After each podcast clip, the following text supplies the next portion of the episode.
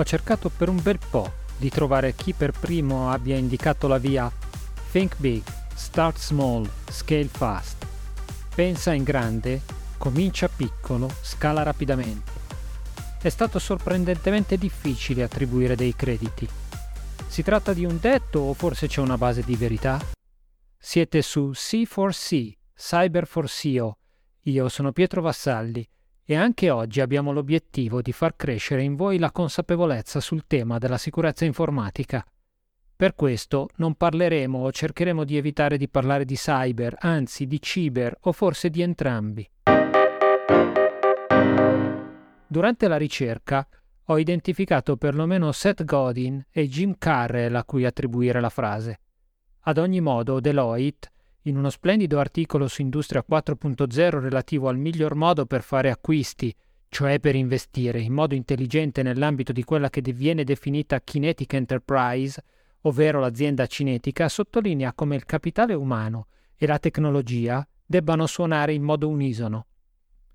Mi risuona nella testa un proverbio francese, C'est le ton qui fa la musique. Senza tono niente musica, senza musica nessun tono. Quando ci occupiamo della nostra azienda è necessario affrontare la costruzione del business in modo tale da individuare le monadi, l'essenza infinitesimale individuata dal filosofo Leibniz nel XVIII secolo. Che cosa vuol dire andare all'essenza? Immaginiamo per un momento di voler costruire il business con delle unità di base perfettamente replicabili, standardizzate e che siano sempre in grado di combinarsi le une con le altre. Possiamo pensare a dei mattoncini Lego Ciascun blocco è ben strutturato e contiene al suo interno ogni parte necessaria alla sua replica, inclusa la sicurezza. Non pensiamo però che si tratti di ragionamenti basati su dei silos che non comunicano gli uni con gli altri. I dentini dei mattoncini Lego si innestano gli uni sugli altri, generando continuità. Durante il lockdown abbiamo sperimentato quanto sia importante che le unità di business restino connesse. È ovviamente chiaro che non possiamo pensare che un collaboratore porti a casa un tornio o una macchina per imballare i prodotti finiti, ma tutte le altre funzioni aziendali, quelle che hanno ormai imparato che è possibile lavorare in autonomia, possano procedere al lavoro remoto. Numerose società di selezione del personale affermano che sono pochissimi i lavoratori oggi disposti a lavorare on-site al 100%. Sempre di più sono quelli che optano per modalità flessibili come hybrid o remoto. In questo modo cresce la qualità della vita, ci si rende immuni al problema del traffico e degli spostamenti. Purtroppo però le aziende piccole e medie faticano a trovare spazio per queste situazioni, soprattutto quelle che non sono del settore cosiddetto terziario. La sfida deriva dalla difficoltà di identificare degli indicatori, i cosiddetti KPI, che permettono di valutare la capacità produttiva del dipendente. Quindi il vecchio Shurpadrun valuta la persona se la vede presente e se gli risponde rapidamente in ufficio, non se gli permette di riposizionare il suo business in modo molto più efficiente e produttivo, o se almeno continua a produrre esattamente come prima. Certo che in tutti quei casi in cui si lavora da remoto e non solo, è necessario che l'azienda prenda le precauzioni necessarie a garantire le quattro caratteristiche fondamentali del dato confidenzialità, integrità, disponibilità e tracciabilità.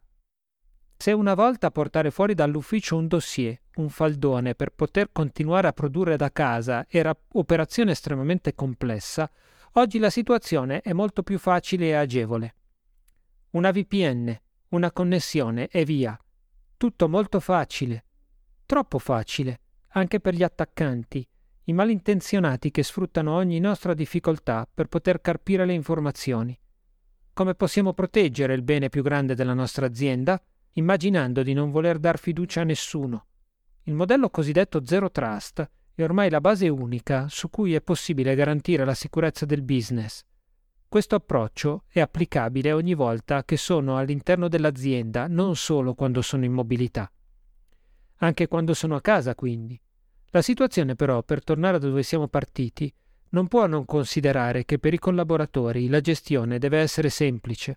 Non parliamo di eliminare il BYOD, Bring Your Own Device, ovvero la possibilità di utilizzare i propri dispositivi domestici.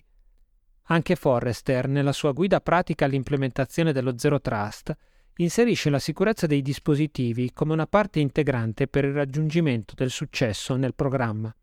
I dispositivi privati devono soddisfare la presenza di certificati emessi dal gestore dell'infrastruttura, di rispettare dei prerequisiti di sicurezza e di buona salute. Ad esempio, non è possibile utilizzare uno smartphone obsoleto o che sia stato preventivamente hackerato per utilizzare del software pirata.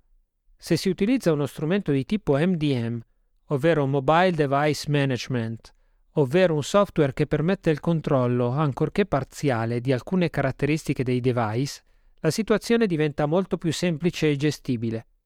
Non ho bisogno di aggiungere che nonostante il diritto alla privacy, anche i dispositivi dei CEO devono necessariamente sottostare alle regole degli altri. Troppe truffe per impersonation del CEO si stanno verificando e sempre di più ce ne saranno per tutti quegli amministratori che si sentono al di là e al di sopra delle regole.